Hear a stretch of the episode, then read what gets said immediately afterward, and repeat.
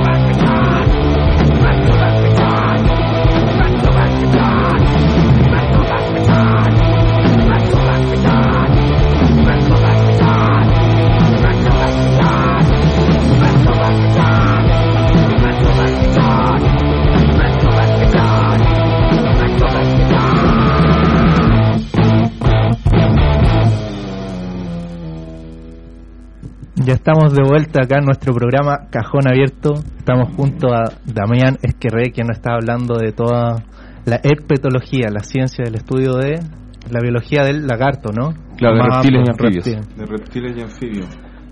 y, partimos con todo el rock este programa, ¿ah? Sí. Con un temazo ahí de esa bandija bien bien potente, pero parece que es como de los más sutiles, que aparte de ser el petólogo Damián, para que sepan el tema que pasó, lo compuso él y, él canta también en esta banda, entonces estamos viendo los dos aspectos de este personaje. Claro, por mientras lo tenemos como herpetólogo. Eh, Estamos hablando acá, mientras sonaba este tema, eh, que hay algunas especies eh, que son endémicas de acá, propias del cajón del Maipo. Cuéntanos un poco de eso. Así es, pues lo, como lo, que pasa mucho en Chile, como por la formación de los Andes, en, casi todos los cajones y cerros hay especies que están que son muy son endémicas de esa zona y el cajón del Maipo es una de esas. Y lo bonito es que son especies que tienen nombre de localidad del cajón. Por ejemplo, tenemos el lagarto del morado, el Liolemus moradoensis, el lagarto de lo valdés, el Liolemus valdesianus y el gruñidor del volcán, el que se llama Pristiactulus volcanensis.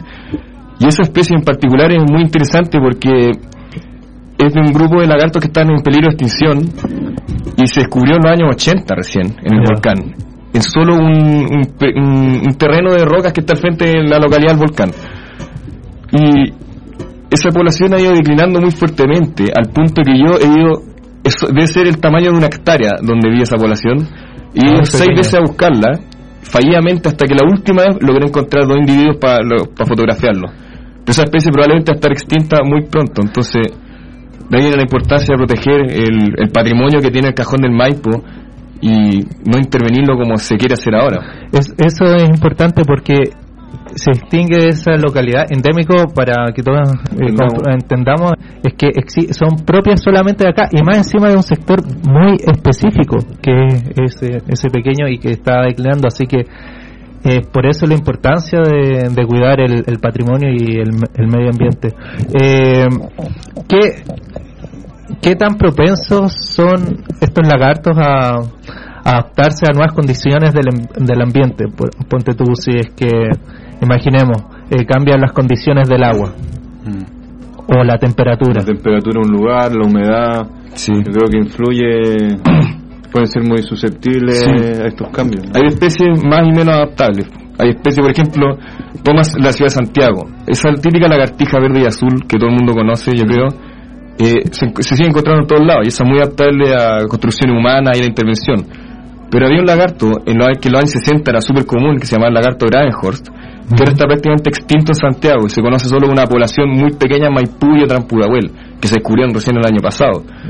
O sea, hay lagartijas que son muy, muy susceptibles a la intervención y una de ellas, que como le decía, el gruñido del volcán. O sea, se hace cualquier otra cosa en el volcán y esa especie desaparece para siempre de la Tierra. Claro. Al menos hay otra población que se ha encontrado en Río Clarillo que podría ser esta especie, pero no estamos seguros. Ya. Pero. Eh, tú trabajaste también eh, junto a un compañero en esta área y descubrieron un nuevo, una nueva especie de lagarto hace un par de años. Coméntanos un poco de eso. Sí, mira, es un, es un herpetólogo también que ahora la está llevando en Chile que se llama Jaime Troncoso Palacios. Y junto a él hemos trabajado mucho en descripción de especies y, y todo el asunto. Él, en realidad es más un trabajo de él, yo fui como el autor, lo ayudé un poco, pero es el crédito suyo. Es, una, un lagarto que se llama matuasto, que son unos lagartos muy gordos y vivíparos, que viven en la altura, son muy escasos. Y él encontró uno en el Cerro San Ramón y provincia. Y le puso el matuasto de Agueda, que es el nombre de su madre. Ah, bueno. Increíble. Claro, todo, todo, toda nueva especie descubierta viene bautizada por, por quien la descubre. Eh, el, realmente, eh, eso es que hacer la extinción. Está descubrir una especie de una cosa, encontrarla, y la otra cosa es describirla, que ahí es donde se pasa a ponerle el nombre y a describir la especie como es. Que eso, eso es la parte técnica complicada de, de, la ciencia. Claro, como archivar más o menos una nueva especie, un nuevo hallazgo. Eso se llama taxonomía, que es como la es como cómo ordenamos y clasificamos y llamamos a la diversidad de animales y plantas. Em, vamos con otro tema de este grupo que tiene el nombre de también una especie de lagarto sabandija y esto es eh, Beni.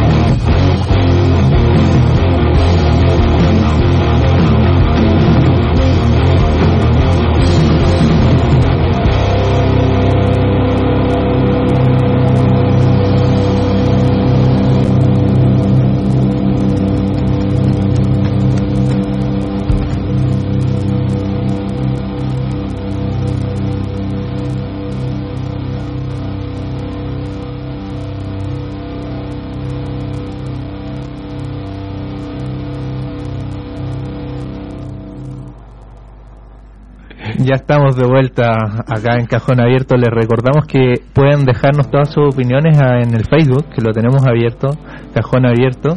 En Twitter también, Cajón Abierto. Y en nuestro correo, cajónabierto.radio.gmail.com. Estamos acá hablando de herpetología junto a Damián.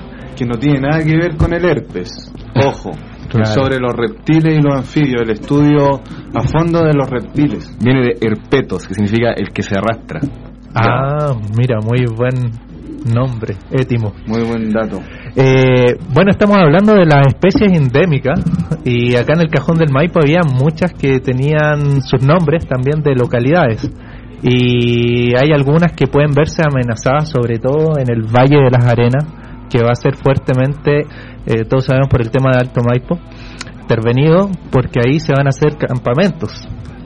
bueno, ya está siendo intervenido. Más de 3.000 personas, sí, ya hay maquinarias y, también se están eh, depositando sedimentos. Eh, ¿Qué especie podría verse amenazada en ese sector específicamente? ¿Y qué importancia tiene también eh, preservar especies? Mira, para empezar, para el que ha tenido el, honor de ir al Cajón de la Arena, uno de los lugares más bonitos que he visto en mi vida casi.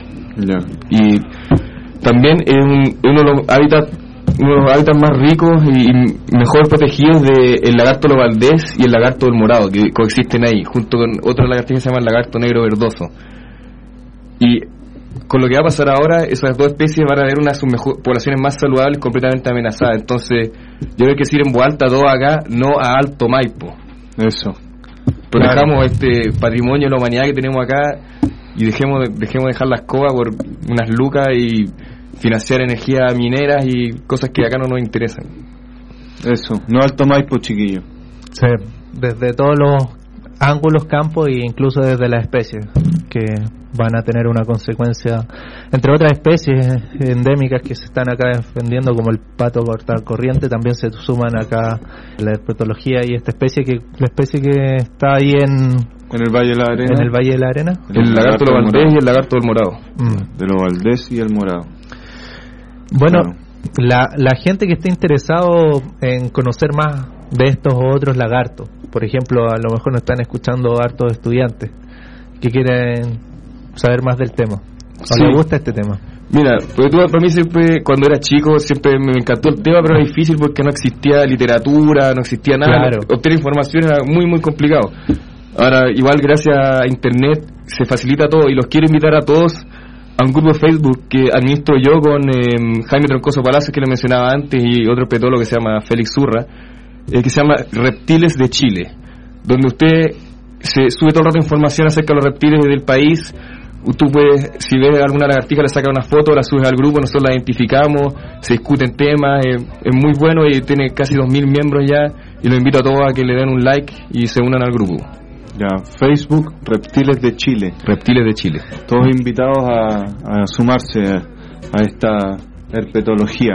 Claro, así que aprovechemos esos medios, esas páginas.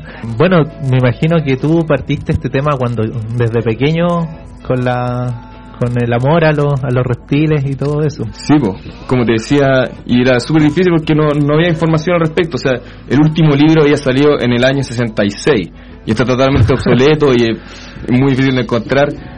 Entonces también les quiero avisar que eh, junto a Germán Núñez, eh, que es el, curador de, vertebrados del Museo de Historia Natural, vamos a sacar una guía de campo de los reptiles de la región metropolitana que debería salir en los próximos meses con información de cómo identificar a todas las especies de toda la región.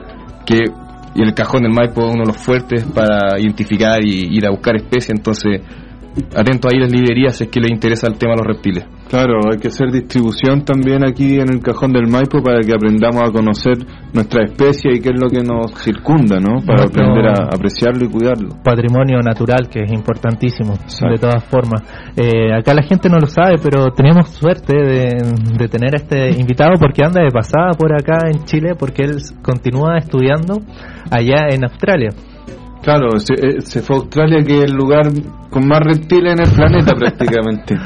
Así que está en su salsa. Cuéntanos un poco sobre tu experiencia allá y, cómo son tus proyectos de actuales, ¿no? Ya, pues, sí, pues yo me fui gracias a Becas Chile a hacer un magíster, que ya terminé y ahora con la misma beca sigo haciendo un, voy a hacer un doctorado.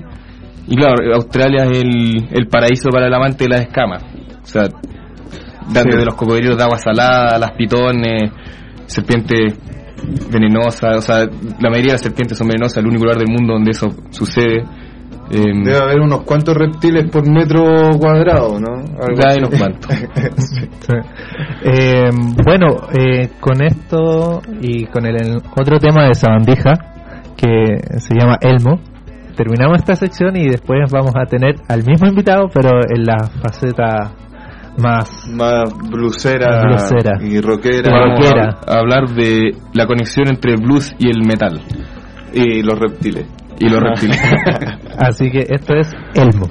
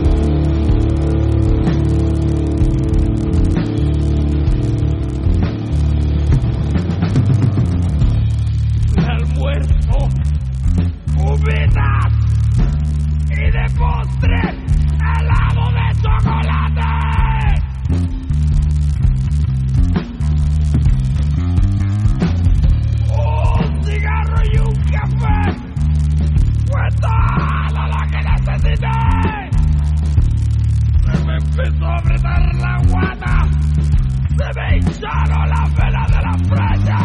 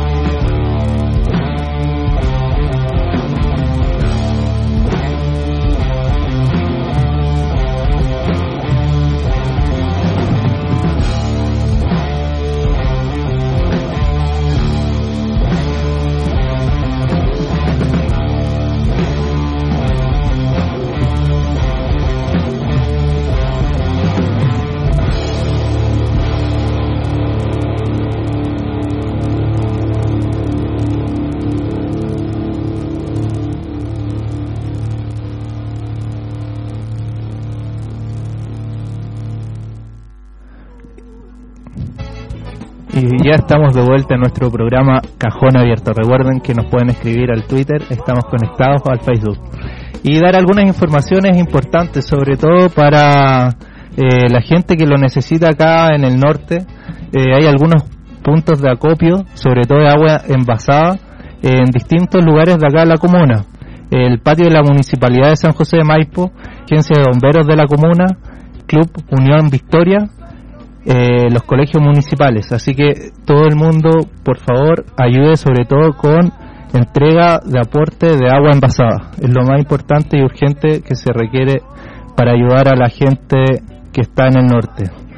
Bueno, esta, esta campaña parte desde el 27 hasta el jueves 2 de abril, así que vayan nomás, aprovechen. Colegios municipales tenemos a lo largo de toda la, de la comuna y el patio de la municipalidad está abierto para recibir junto a bomberos eh, agua envasada.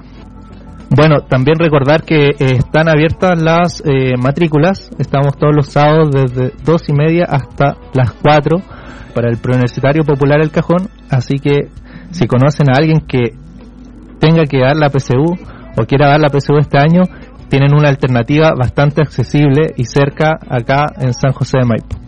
Preuniversitario Popular El Cajón. Bueno, dijimos que teníamos a nuestro invitado Damián en dos facetas. Ahora vamos a conocer otra de ellas.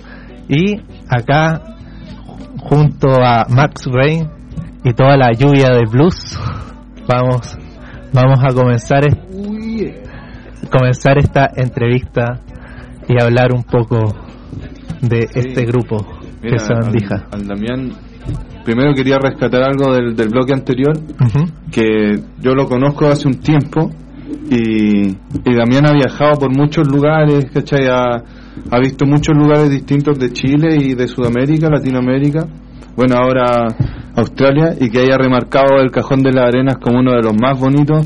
Yo sé que es mucho decir porque él ha viajado mucho. Entonces, para quien no lo sabía, sí, es una buena cuota y ahora lo tenemos aquí como invitado en nuestra sección de blues, la lluvia máxima. Y, y bueno, bienvenido de nuevo también. Muchas gracias por la invitación. Aquí tiene una gran, una gran cultura musical al mismo tiempo, así que dejamos que él eligiera nuestra nos haga un recorrido por sus gustos musicales, ya que conozco que tiene una faceta también muy fuerte de él y muy apegado al, al sentimiento del blues. Y cuéntanos qué, qué nos trajiste. Supe que había unos lobos aulladores por ahí. Exacto. Mira, eh, yo siempre mi, mi gusto musical más fuerte ha sido hacia el, el, metal, el grunge, el punk, la música pesada. Y como este es tu programa de blues, que el blues al final es la raíz de toda la maldad. y, y tenemos, quería como recalcar eh, un par de exponentes del blues que fueron muy influyentes en todo lo que después fue el rock pesado. En, yeah. Y uno de ellos, el primero que quería hablar es Howling Wolf. O sea, tu carácter darwinista no, no lo puedes dejar de lado no.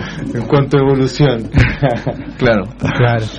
Bueno, acá tenemos algunos algunos temas que vamos a ir revisando de a poco. Entonces, este, el primer tema que quería poner es de Howling Wolf, la canción se llama Evil, bueno. que es muy ad hoc al, al tema de hoy. Y, y bueno, él particularmente por su voz muy rasposa y grave, mm. eh, fue muy influyente en después todo lo que es el rock pesado, o sea, pensemos en Motorhead, pensemos en grupos así que, que adquirieron esa voz claro, eh, sí. malvada de Howling Wolf. De todas maneras. Y que sobre todo se puede notar en su tema Evil. Escuchemos ese tema entonces. Vamos sí. a escucharlo, sí.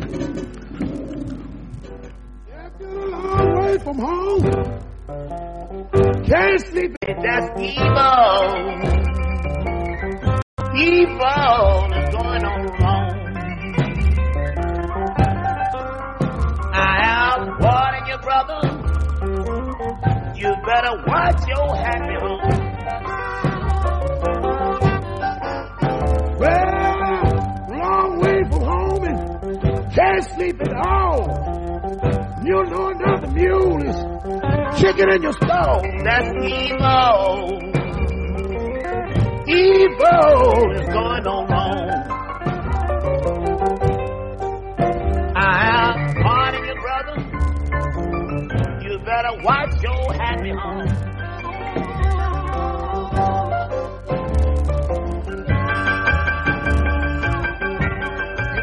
it.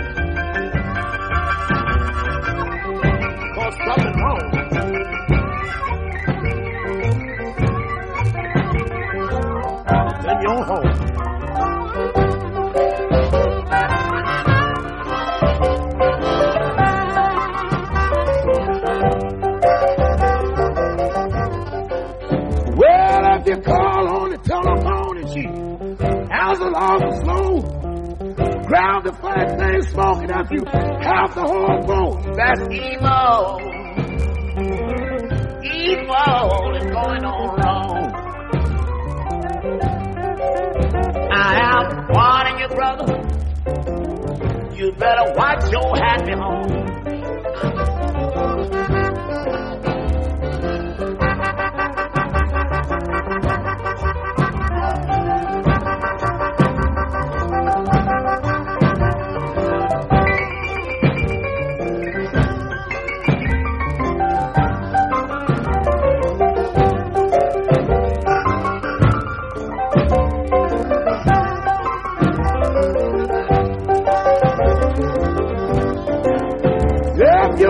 It to your house, knock on the front door, run round to the back, you catch him just before he goes. That's evil. Evil is going on. I am warning you, brother. You better watch your happy home.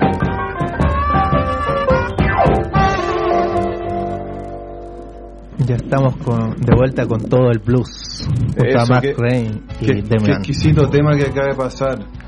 Howling Wolf que nos, nos invita a cuidar nuestros hábitos. O si no, nos vamos a, a endemoniar todos. Ya varios conocemos eso.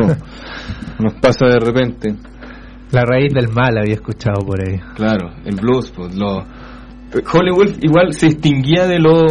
de como la, la onda en general de los blues del Mississippi, que eran en general eran muy alcohólicos, eh, criminales, había muchos, varios de ahí se pitearon a algún tipo. Claro. Bueno, para las mujeres, Howlin' Wolf no, en realidad no era, no era tan así, era más... fue más serio, se fue al Mississippi, se fue a Chicago creo y tiene grabó un disco con Eric Clapton, no puede sonar el más Ya. más cabrón, pero no lo, no lo fue en realidad. que Esos son otros los que hicieron ese papel. O sea, es una cuestión de actitud. No Claro. necesariamente de, de experimentarlo. Era la pura pose. bueno, una cosa era el artista y otra cosa su vida. Claro, Claro, sí. sí. Y Son, son grandes lecciones las que entrega igual. Por algo llegó tan lejos y le fue bien. y el siguiente artista que les quería, eh, no sé si está bien si pasamos, eh, Sí, no. Sí, dale. vamos. que un artista que se llama Screaming Jay Hawkins, Mm. que bueno, todos tienen un screaming, howling, shouting, Sí. todos buenos para el grito. Eh, que es un poco posterior a Howlin' Wolf, pero él es de Ohio, no es del Mississippi. Y él era- en realidad quería ser como más un cantante de ópera, pero terminó en el blues. Claro. Y bueno, tuvo en realidad un, un gran hit que se llama I Put a Spell on You, Te embrujé. Que Em, después Creedence hace el cover. Claro, Creedence No, no, eh. son los que dieron a conocer el, el cover, digamos, la canción a grandes rasgos, pero la original es de Screaming claro. Jay Hawkins. Y, y creo que en la sesión eh, de, o sea, no creo, sé que en la sesión de grabación de, de, de I Put a Spell on You, él y su banda estaban tan borrachos que no se acuerdan y tuvieron que volver a aprender el tema desde escuchando la grabación.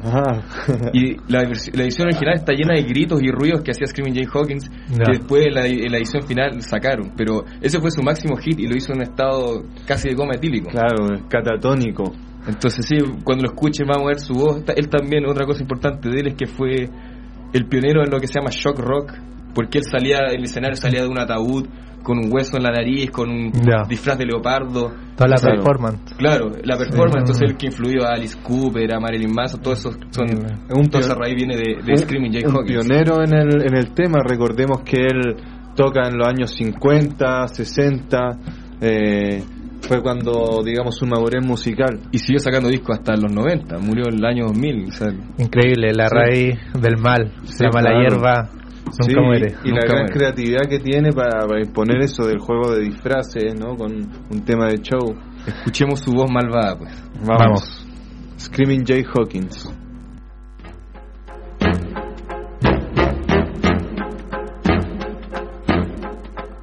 I put a spell on you.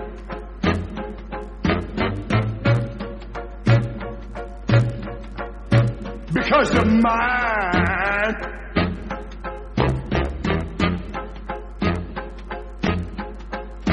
Stop the things you do.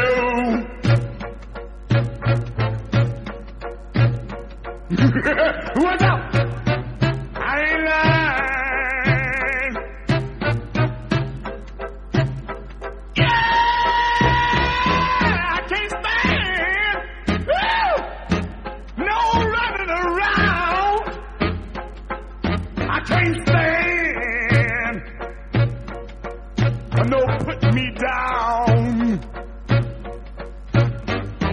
Put a spell on you.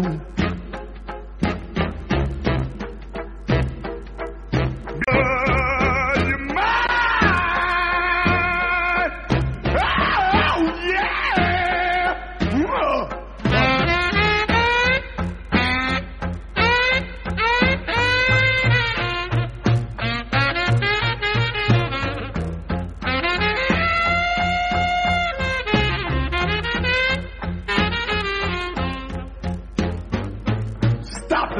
do.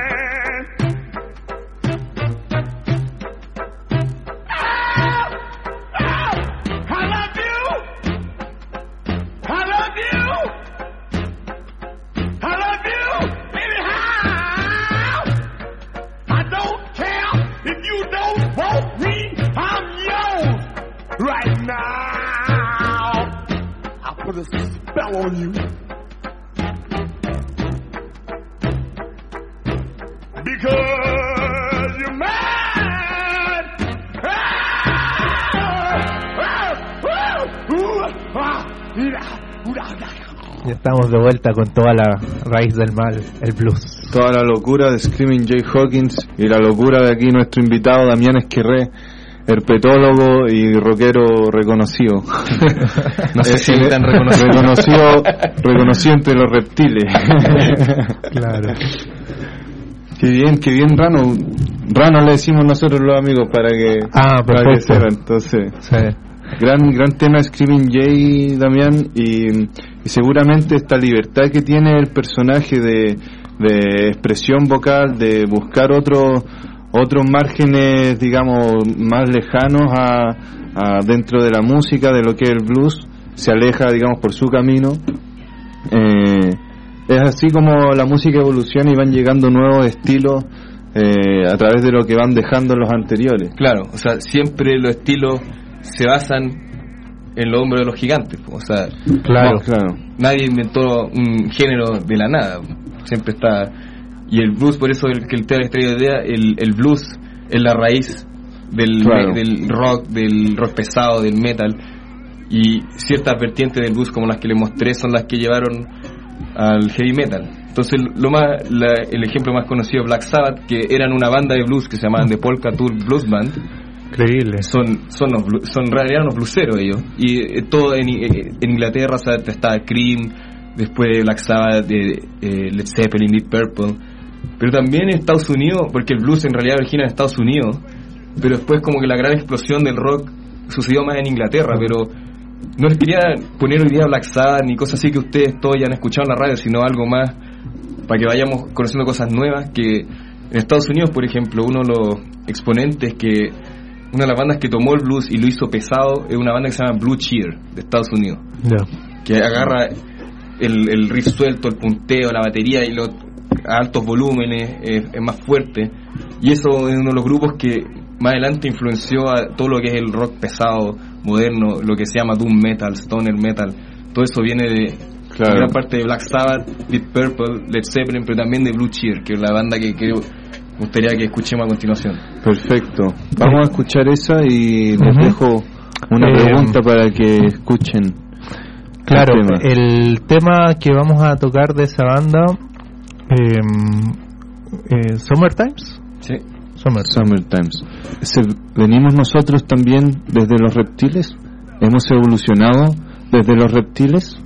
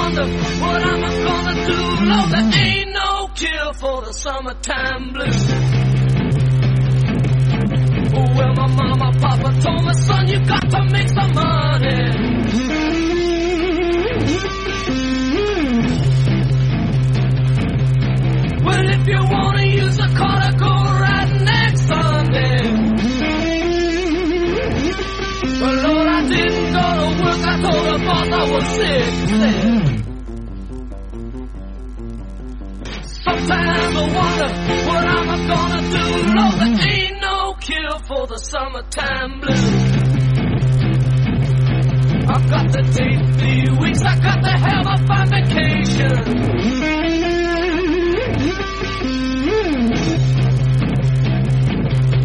I've got to take my problem to the United Nations. I done told my congressman and he said, quote, take this boy. Sometimes I wonder what I'm gonna do. Lord, there ain't no cure for the summertime blues.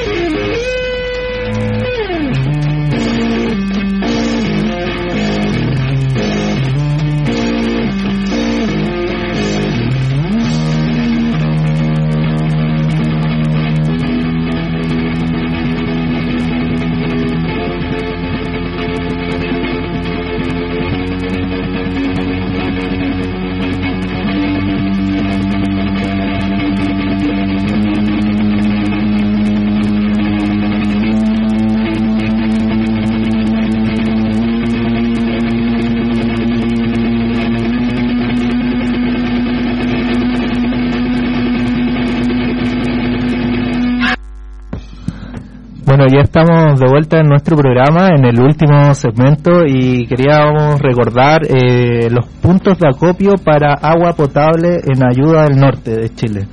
Estos son la el patio de la municipalidad, eh, bomberos de la comuna, se unió la Victoria, eh, colegios municipales, así que todo el mundo ya sabe dónde aportar. También hoy día a las 8.30 está convocada el Día Internacional de la Tierra, en que se pide eh, desconectarnos un poco de, de la luz eléctrica por un momento, de las ocho y media. ¿Ah? Dejar de ser electrozombies. Claro, es lo que... que funcionan solo gracias a la electricidad. Mejor Sí. disfrutemos nuestra vida con una velita hoy día Y ver las aprovechen de estrellas. hacer una, una noche romántica ahí. Así que este Día Internacional está convocada para hoy día a las ocho y media y quizás como se vean las estrellas de Santiago. Puede ser algo inédito. Eh, también eh, para la gente que nos está escuchando por internet y está en Santiago y quiere ayudar a la gente del norte, hay otros puntos de acopio importantes. Eh, por ejemplo, está el de la FECH que están recibiendo agua embotellada, comida no perecible, ropa de cama, enfatizar que no necesitan eh, ropa de vestir, nylon y artículos de higiene personal. Esto va a estar toda la próxima semana de las 9 a las 21 horas y queda ubicado en, bueno, cerca a pasos del metro Baquedano. La dirección es periodista Jo- José Carrasco, eh, Tapia 9. Así que ahí pueden buscar en internet lo que nos están escuchando y pueden aportar con otras cosas que no sean exclusivamente agua. Y también eh, la Sociedad de Veterinarios de Chile también pide aportes para aquellos que se preocupen de todos los animales que también necesitan ayuda. Claro. Insumos médicos, veterinarios, alimentos para mascotas en general, ropa de mascotas. Y esto queda en Avenida Italia 45 Providencia. No sabes si necesitan gente que vaya a ayudar. Mm, no, lo que se necesita principalmente es agua, agua, Ya. Y Aportemos todo entonces nuestro grano de arena en formato de agua Claro. y ayudemos a, a superar este este periodo tan difícil que está sufriendo nuestro norte. todo granito de arena, si no es una botella muy grande o una mediana, todo sirve. Todo va a ser enviado en estos puntos de acopio que están a lo largo de todo Santiago y acá mismo en el cajón del Maipo. Ok. Así que ese es el llamado. Y volvemos con la música. Acaba de pasar Blue Cheer ahí con Summertime Blues. Eh, Damián, nuestro invitado, está poniendo una selección de música que va desde el blues hacia el heavy metal. Entonces, ¿qué es lo que se nos viene ahora, Damián? ¿Qué nos trae para estremecer los huesos de nuestros auditores? Sí, pues como decía, este especial que ahora bautizamos como La Semilla del Mal, Sí. y que partimos con Howling Wolf, y hemos llegado ahora a Blue Cheer ya en los, en los años 70. Y les quiero mostrar también a otro eh, exponente del rock pesado, eh, muy influenciado por el blues, también de los años 70, que también es muy similar a Black Sabbath, pero fueron nu- nu- nunca tuvieron atención ni surgieron por, debido a problemas de drogas del vocalista. Entonces, en los 70 tocaban y todo, pero nunca fueron conocidos hasta ya en, en los 90, cuando empezaron a, a resacar los discos de esta banda, que se llama Pentagram. Ah, Pentagram, claro. No confundir con la banda chilena que también se llama Pentagram. Estos son de Estados Unidos, Ya. de los años 70, y son. Para el que le gusta Black Sabbath, no se va a perder con este grupo que es increíble, y lo recomiendo mucho. Y abs- también absorbe todo lo que es el blues y lo convierte en algo un poco más malvado. Ya saben, chiquillos, entonces a cabecear. Bueno, y nos despedimos con este tema, así que hasta un próximo programa. Muchas gracias por acompañarnos acá, Damián, y será hasta la otra. Que estén todos súper bien, recordar los puntos de acopio, también el Día de la Tierra en unas horas más, a las 8.30, y bueno, un aplauso acá para Sí, nuestro con invitado. nuestro invitado. Viva la- vivan los reptiles y la preservación del, del medio ambiente, la conservación. Y quería decir muchas gracias a ustedes por invitarme a este espacio que lo encuentro muy muy bueno, que se dé esto en cajón y que se pase música distinta, que no estemos pegados con los hits de la radio al momento y que se converse- conversen temas distintos también. Muchas gracias, Ya, estimados. perfecto. Vamos con entonces Pentagram y la canción. Forever My Queen. Perfecto.